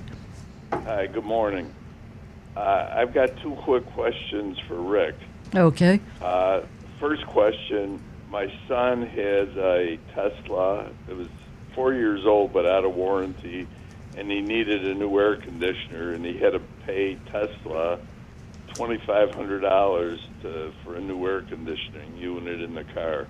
Is Tesla the only one that could furnish a air conditioner for a Tesla? I would I would guess uh, yes. I would say that uh, if you got into putting in an aftermarket uh, non-Tesla air conditioner, I don't think you could buy an air conditioner uh, from RockAuto.com for a Tesla. I mean, I, I could be wrong. Uh, it's uh, it's a relatively new make of car, and uh, Tesla is uh, selling cars as fast as they can make them, and uh, I, I, I don't know. I, I I think I think he's probably stuck with Tesla, and that's one of the bad things about Tesla is you don't have a lot of people that are fixing Teslas. Um, if you want your Tesla fixed, you pretty much got to take it to Tesla because Right. it, it's unique. So uh, Yeah, he did everything. it. yeah. Earl, Earl, he did it already. So it, it's just a question I had. Do you think it could have been done elsewhere? But Yeah. Tesla told him, you know, you had to go through him, Yeah. through them. And now I got one other question for Rick. On my car, on the steering wheel, where you press the little speaker button, I said about a week or two ago, it kept saying loading the phone book, loading the phone book.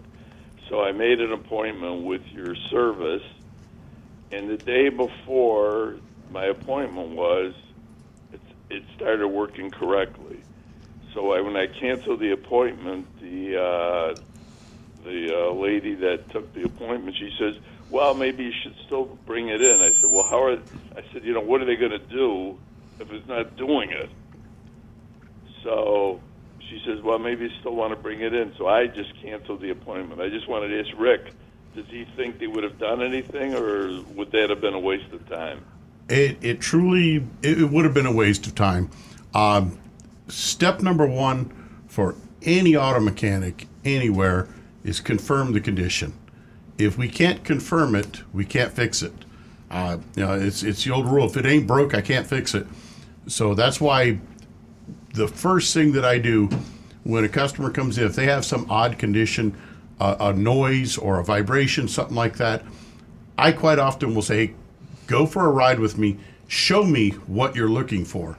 Because I remember in my earliest days, I had a customer come in said my car's making this noise. I went for a drive. I thought I had found that noise. I worked on that car for hours. Well, thought I had let, it perfect. let- let- let me ask you this. Isn't it better today than it was 20 years ago?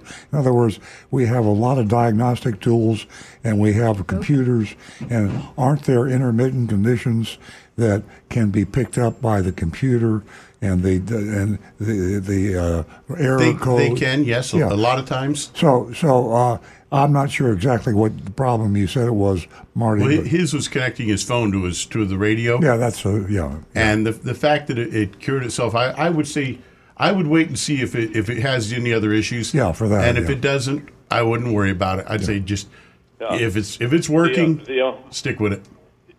The only reason why, Rick, that I was thinking of bringing it in to do nothing was that I only had 1,500 miles left on the three-year, 36,000 mile warranty. I just wanted to get it like logged in to say this was the problem happened before the warranty ran out. Marty, Uh, that Marty, that's a very good point. Yeah, that and, is. And now that you've told Rick and me, you're covered.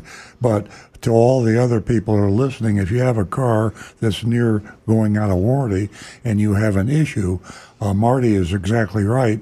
You need to go on record that the issue occurred while the car was still in warranty, and that would cover it even though it's out of warranty, uh, because it is an intermittent issue. So I, I'm not sure whether your repair shop or dealer your dealer uh, would tell you this, but if you if uh, if you if you called and the and you and the service department in this dealership agreed that you shouldn't bring it back in until it reoccurs, you should say, "Fine, would you please make it in the record on my file that I called you today and this is what I described as my problem. If they'll do that and you trust the dealer, then a thousand miles later or uh, five years later, whenever this thing is out of warranty and the same problem comes up, it should be covered. So, great point, Marty. I wouldn't have thought to say that. All right. Well, I want to thank you. Now that I'm documented on November 26th, I'm, I'm covered. You're covered. uh, and and the whole country has heard this. yeah, we got a podcast too. You can come in with a podcast. All right, thank you both, and have a great weekend. Thanks, Thanks, Marty. Marty. We love talking to you. We're going to go to Mark, uh, who is calling us from Palm Beach Gardens. Good morning, Mark. Good morning, crew. Um, I just wanted to quickly share an experience. Um, I called a show a few weeks ago. Uh, we got in a bad car accident, and we were forced to go and having to buy a car. So, you know, uh, looking for a used car. Um, nothing against Earl Stewart, but uh, or any of the other automobile dealers looking for a used car. Price range were way out. We checked with Carvana. That's the one that wanted to charge a thousand dollars to transfer a car I wanted that was in Miami to here locally. But the suggestions that you have always uh, um, suggested. Sorry, I'm getting mixed up in words. I'm trying to hurry. Uh, CarMax went to CarMax. CarMax, yeah. I can tell you, CarMax, what a great experience. Good. We found found a a two year old Camry, a two, 2015 instead of a 17, and uh, only 20,000 more miles. But what a great car! No damage. Uh, I, you know, being 37 years in the body shop business, I examined that thing with a with a microscope. Um, so anyway, the sales experience was excellent. Everybody worked. Nobody worked independent. You know, one salesman against another. Um, but I just want to call and say that uh, CarMax is a place to go. I checked the other ones. They may be good, but CarMax is far superior. Yeah, So I just Car- wanted to- CarMax is the gold standard uh, buying a used car, and I, I wish they had more CarMaxes around the country. They got quite a few actually, but uh, that's the way to go. And I'm really glad you got the right car, and uh, you can trust them. They're a, they're a good outfit. Yeah, and I just wanted to.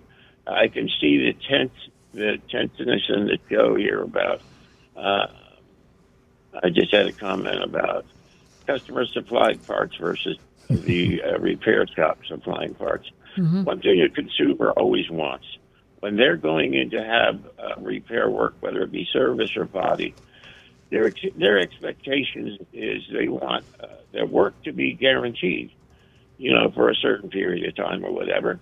But you know, the customer also has to understand uh, if they supply the parts, maybe not Earl Stewart. I can't speak for Earl, but I can tell you every other dealer and every repair shop, if you supply the part and the part fails, you're not going to have any warranty period. They're, they're not going to guarantee the workmanship or refix it if it had to be done again. Whereas if the repair facility supplies the parts, they have a certain amount of responsibility as far as the labor cost. Well, Mark, Mark, if if, if the customer, Mark, Let Mark, me finish, please. Ernie. Let Mark, me finish. Mark, if the Let customer, finish, if the customer is supplying the same part that the, the uh, dealer would use, then there's no reason why they wouldn't want to warranty it. So if you're if you're if you're putting a, I'll use a, a body part. If you're putting a bumper on a on a Honda, you know, on a, on a 2019 Honda uh, Accord, and the customer comes in and he has a, a bumper uh, for a 2019 Honda Accord that was an OEM bumper, which is the exact same bumper you'd put on, then why wouldn't you warranty that repair just like you would if you'd put it on? The only difference is you're charging the customer a lot more for the bumper than he paid for it. So the point is, if, if a customer wants to go to the trouble to buy the right part at a lower price and bring it to you, there's no reason to penalize him by taking away the warranty or anything else. Uh, you just have to accept a lower profit and make your profit on the labor. customer comes in with a bumper cover, they're carrying it in their hand, and uh, sometimes there's not a way of guaranteeing the knowing that that part is actually an OEM part unless it comes in a package and you have an invoice and the box says Honda OEM or whatever, and it, the show is late. You got the the car the uh, car report coming up, and I don't want to argue about it. my just my expression is that somehow, even if they have an OEM part, it's not in the package that they hand it to you. if it was handled or somebody tugged on it, something, they're just going to say that there's that possibility that part might fail in the future. Oh, okay, so Mark. we're not going to guarantee the part. So anyway, that just I just want the consumers to understand that. Okay. And I don't want to argue with the Earl. No, no, Earl, no, no. You and you're you man. and you and Rick are entitled to your opinion. Unfortunately, I'm the there. boss, so I, we do it my way. Have a great day. Mark, it's always great hearing from you. Please give us a call again. Have a wonderful weekend. Uh, I believe that uh, you would want to go to the mystery shopping report. It's just about nine thirty-seven. You, uh, It's going to be a little bit tight. Uh, we have our mystery shop, and uh, sorry, Rick, we uh, we're uh, we're out of time. Uh, we have the mystery shopping report from Palm Beach. excuse me, Palm Beach, Mitsubishi, at used cars. And uh, you can vote. We'd love to hear from you at 772 497 6530. You can have my copy if you'd like. Okay. Uh, that's 772 497 6530. Uh, Vote on this mystery shopper report on used cars, and uh, we'll get. You ready? Get right to it? Okay. All right. We're excited today to bring you the uh, final installment of our four-part used car mystery shopping series. During the last crazy 18 months of the retail car business, with all the shortages and price hikes, we fo- focused almost exclusively on new car sales. It was useful and informative to do so, but we ignored what was going on down in the used car department. used car departments often get used car departments often get ignored, unfortunately. It's a good thing that we started paying attention because change is in the air, not just here in South Florida, but nationally. Prices are coming down. It's putting a hurting on car dealers. I mean, this is a mouthful. Uh, you uh, you have no idea, uh, and most car dealers have no idea on how bad it is with used cars. And that was a little editorial comment by me. The cars sitting on dealers' lot, uh, lots right now were acquired in many cases months ago at a much higher price than they're worth right now. The collective dealer body is looking at billions, you heard it right, with a B, billions in losses. They bought these cars back during the days of wine and roses six months and a year ago when you could uh, sell a used car for any price you want. You could sell a used car for more than the same new car because you couldn't buy the new car. So they got drunk with power, and these dealers just went out. Carvana was the drunkest dealer. They went out and they bought cars. They paid crazy money for cars. Smart, you know, smart people, consumers, took advantage of that, sold them cars at incredibly high prices. Guess what? The market's crashed. And the dealers are sitting around with all these cars they bought at extremely high prices. And this is all editorialized. I'm not doing the Mystery Shopping Report directly right now, but this is where you are now. Keep this in mind if you are shopping for a used car. Oftentimes, the dealer himself is buried in terms of cost in these cars. So if you think you're going to get a good price on a used car, when that dealer has the car booked into his inventory two or three thousand dollars higher than what the real market is, you're crazy. You're not going to get a good price. Uh, high interest rates and consumers unwilling to pay dealers high asking prices have contributed to the table. But what's bad for the dealers turns out to be pretty good for everybody else in the form of lower prices. If you're paying cash, higher interest rates are definitely going to cut into your savings. It's so interesting to see how different dealers are reacting to this. In the last month, we've seen everything from a huge addendum markup uh, to a pleasant and mostly transparent experience. For the record, it was Napleton with a giant markup, no surprise there, like anyone was really unsure about that. Next page. This week, Agent Lightning went to Palm Beach Mitsubishi, a thriving dealership located on Australian Avenue, West Palm Beach. We must have missed the invitation to the grand opening ceremony in July 2021, where the Mitsubishi CEO, and I'm really going to struggle with this, it's a Japanese name, Yo, Yoichi Yoko, Yokozawa. Yoichi Yokozawa and uh, dealer principal Chris Berrien were in attendance. Uh, just a little personal note. Uh, I, I know Chris Berrien from many years ago. Uh, he uh, employed my current boat captain uh, 20 years ago. Used to be a Cadillac dealer in Delray. What he's doing with a Mitsubishi store, I have no idea. Okay, here's a report. Uh, before heading down to Palm Beach Mitsubishi, I found a used 2000. I'm speaking in the first person, as if I were Agent Lightning or mystery shopper. Uh, before heading down to Palm Beach Mitsubishi, I found a used 2021 Jeep Wrangler Rubicon, unlimited, for sale on their website for $53,900. It was actually listed for 59,900, which was indicated to be the Kelley Blue Book value, and it wasn't. Misrepresentation. It is not the Kelley Blue Book, so they didn't tell the truth. In reality, the retail value is around 52000 and the wholesale is closer to 47000 Now, buyer beware. You know, I've told you this on new cars. Used cars, it's going to be even worse. I drove to the dealership late morning with my daughter, and we began to wander the lot. No one came out outside after 10 minutes, so we entered. I asked a young woman for help, but before she was able to, Nico came over and introduced, himself as the salesperson. I showed him the listing of the Jeep on, on my iPhone, asked him if I was still around, and I asked if it was still around. He led us to a computer to check for me. Once we sat down, he asked me to spell my last name so he could put me in the computer. After pecking away at the keyboard for a minute, uh, Nico, could, that could be Nico, appeared to have found it. He said it was here and available. We got up to head outside and see the car. Nico asked us to wait by the front door. He pulled up in a big white Jeep Rubicon, got out, began showing us the vehicle. I noticed there was no price on the window sticker. no price. Along the test drive, my daughter helped by begging me to buy the Jeep. She loved it.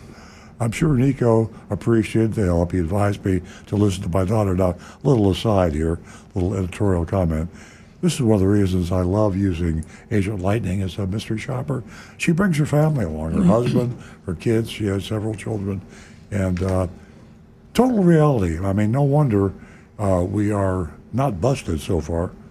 Knock on wood that, that she hasn't been discovered because it is a totally natural experience. I love it. I mean, and me and her daughter loved the Jeep Rubicon. And, Yeah. Hey, mama, mama, let's buy this. Yeah, and they're very uh, opinionated and they're very knowledgeable through Agent Lightning. They've really learned a lot through her.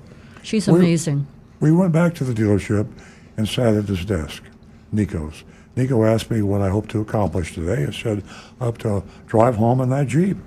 Nico seemed to like my answer, and he offered me to go to, to get anything written up, um, to get everything written up by his sales manager. We waited for 12 minutes, then he returned to ask for a few more, to ask for a few more minutes. Took another five minutes, and Nico had our worksheet. Worksheet is what you always see in the process. It's the unofficial buyer's order. It's not legal, and they can play games with that, and that's the reason they call it a worksheet. Their lawyer said, don't call this a sales contract, don't call this a buyer's order, call it a worksheet. That means you can put anything down, fool around, and BS the customer, and you can't get sued. A worksheet. The selling price was $53,900, like the ad, but of course, there were fees. They had a $998 document fee and a $497 electronic filing fee. Very popular name. Both of them, doc, doc fee and electronic filing fee. I asked Nico if this was the best he could do, and my daughter chimed in to ask if they had any Black Friday specials. Nico said yes. For us, there are no hidden fees, and any time I get my car serviced with them, I get a loaner. that wasn't exactly what my daughter was referring to, so I thanked him for the time, and I said I would think it over. Nico asked me to wait so we could get his manager to come in and say hi. I gulped, told him that my daughter and I were in a hurry, so maybe next time. So let me see if I can find my printers. Prints on both sides of the pages now. It's a little confusing. So I think I'm all through with that. I uh, uh, I don't have any uh, anything else to read, and I think that might, might be the whole shopping report. Stu does the shopping report, and Stu's sick now, so we'll have to do with that. Uh, again, this was uh, Palm Beach Mitsubishi used cars in West Palm Beach, and uh, under due ownership, and uh, we vote on the curve.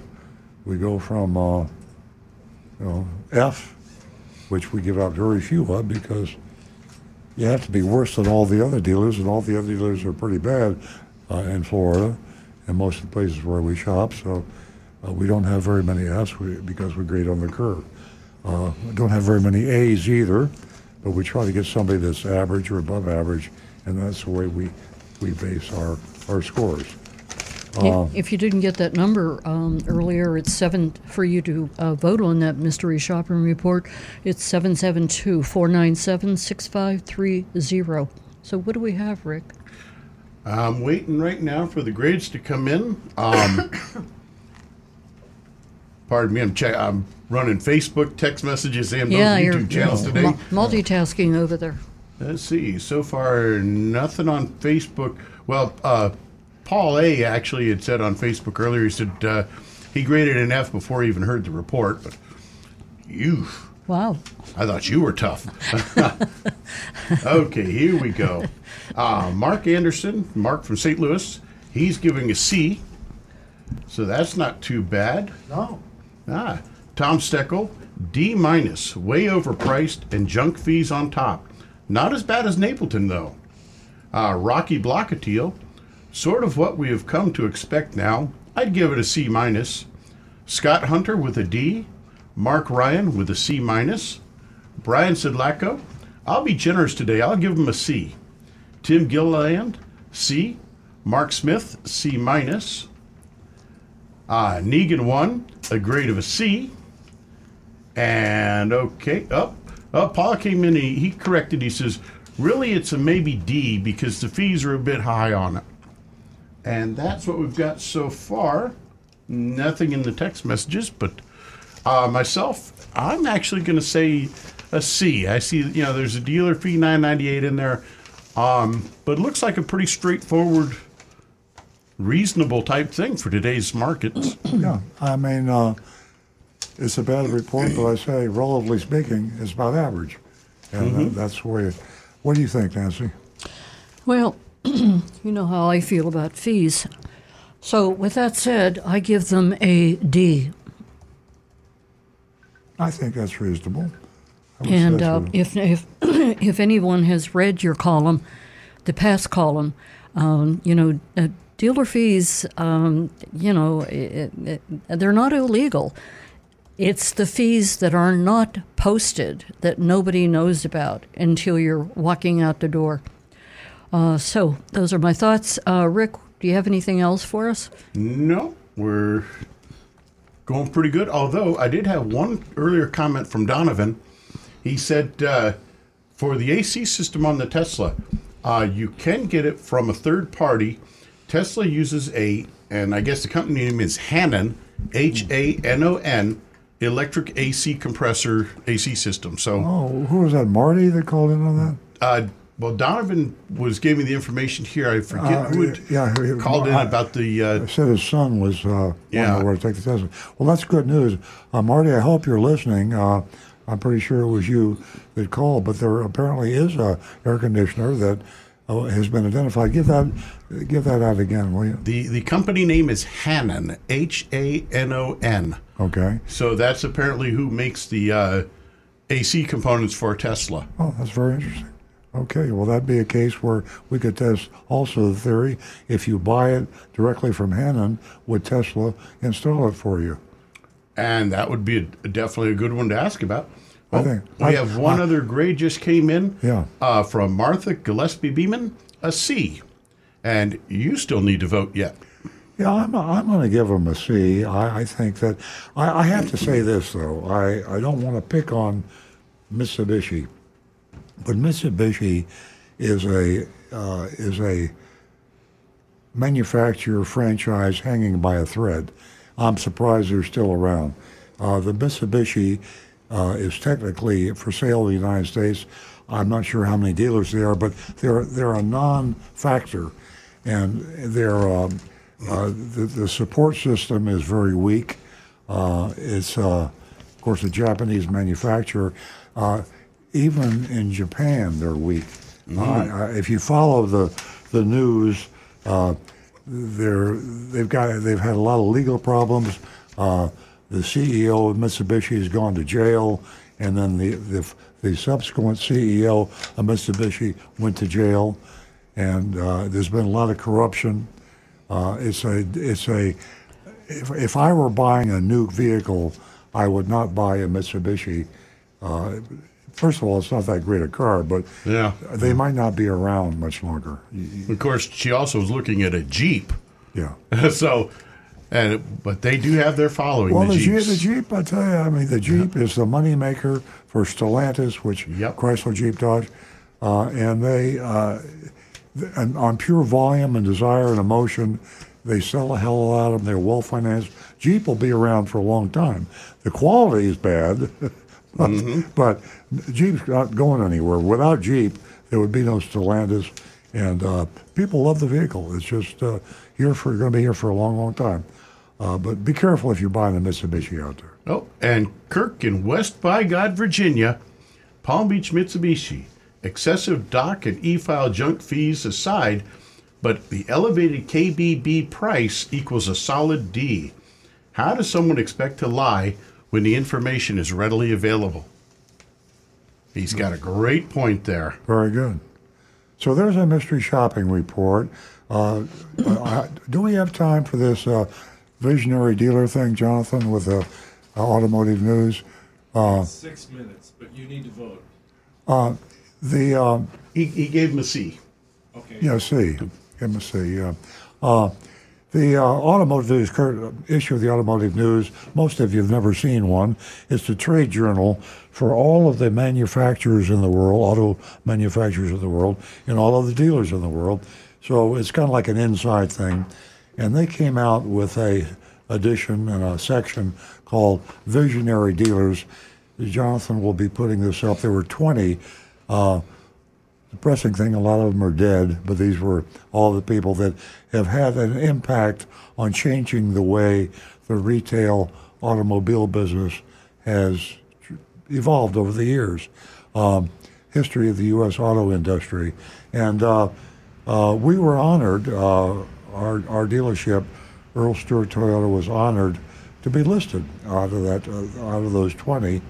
And uh, I think it's uh, interesting that the trade journal is starting to recognize what we do largely on this show.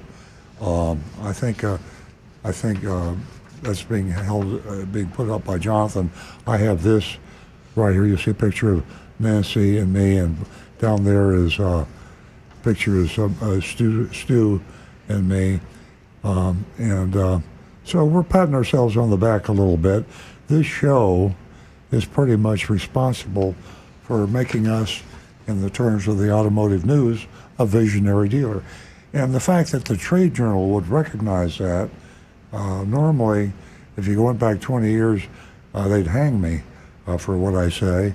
Now the automotive news actually is complimenting us on changing the direction of the way cars are sold, retailed, and uh, it's, it's good. It's a, they have new people in there. Uh, the Crain uh, family owns and operates the uh, automotive news, and the younger generation Crains are now in charge, and they see thing, things differently, just like in my dealership. Uh, my generation see, saw things one way, and the younger people, like my sons, uh, see things differently. Generations, things change, and here we are. And I think it's time to go, and I'll turn the mic If I can have just one quick sec, we got a bunch of other grades Oh, popped up. I had a little lag on my phone here. Yeah, absolutely. Uh, Frank and Jupiter Farms, A for your agent bringing her daughter, C for the dealership, and happy belated Thanksgiving. Thank you, Frank. Uh, Mark, D, too many fees. Mark in Palm Beach Gardens. Sorry I didn't get that sooner, Mark. I just uh, had a little lag here. We've got an anonymous with a D, Richard and Jupiter Farms with Oh, an jeez. F, and Bob, D for deceit for Palm Beach Mitsubishi. Well, the, yeah, the deceit was on the Kelley Blue Book. Uh, They Mhm. flat lied about the uh, Kelley. Maybe they had an old book. Uh, we'll give them the benefit of the, the doubt. But yeah, that's that's. Uh, if I was going to give them a lower grade, it would be it would have been because of that. My mic just fell apart. Oh. Uh-oh. Okay. Jonathan's going to hang me. uh, we have uh, three minutes left. Uh, I'll try to salvage uh, this mic. Hold it up. anyway, uh, thanks for the acknowledgement. It's uh, long overdue from Automotive News, Yeah. and uh, we'll take it. And uh, I want to thank everyone for tuning in to Earl Stewart on Cars. And uh, we'll be right back here next week at 8 a.m. So tune in. Have a wonderful weekend, everyone.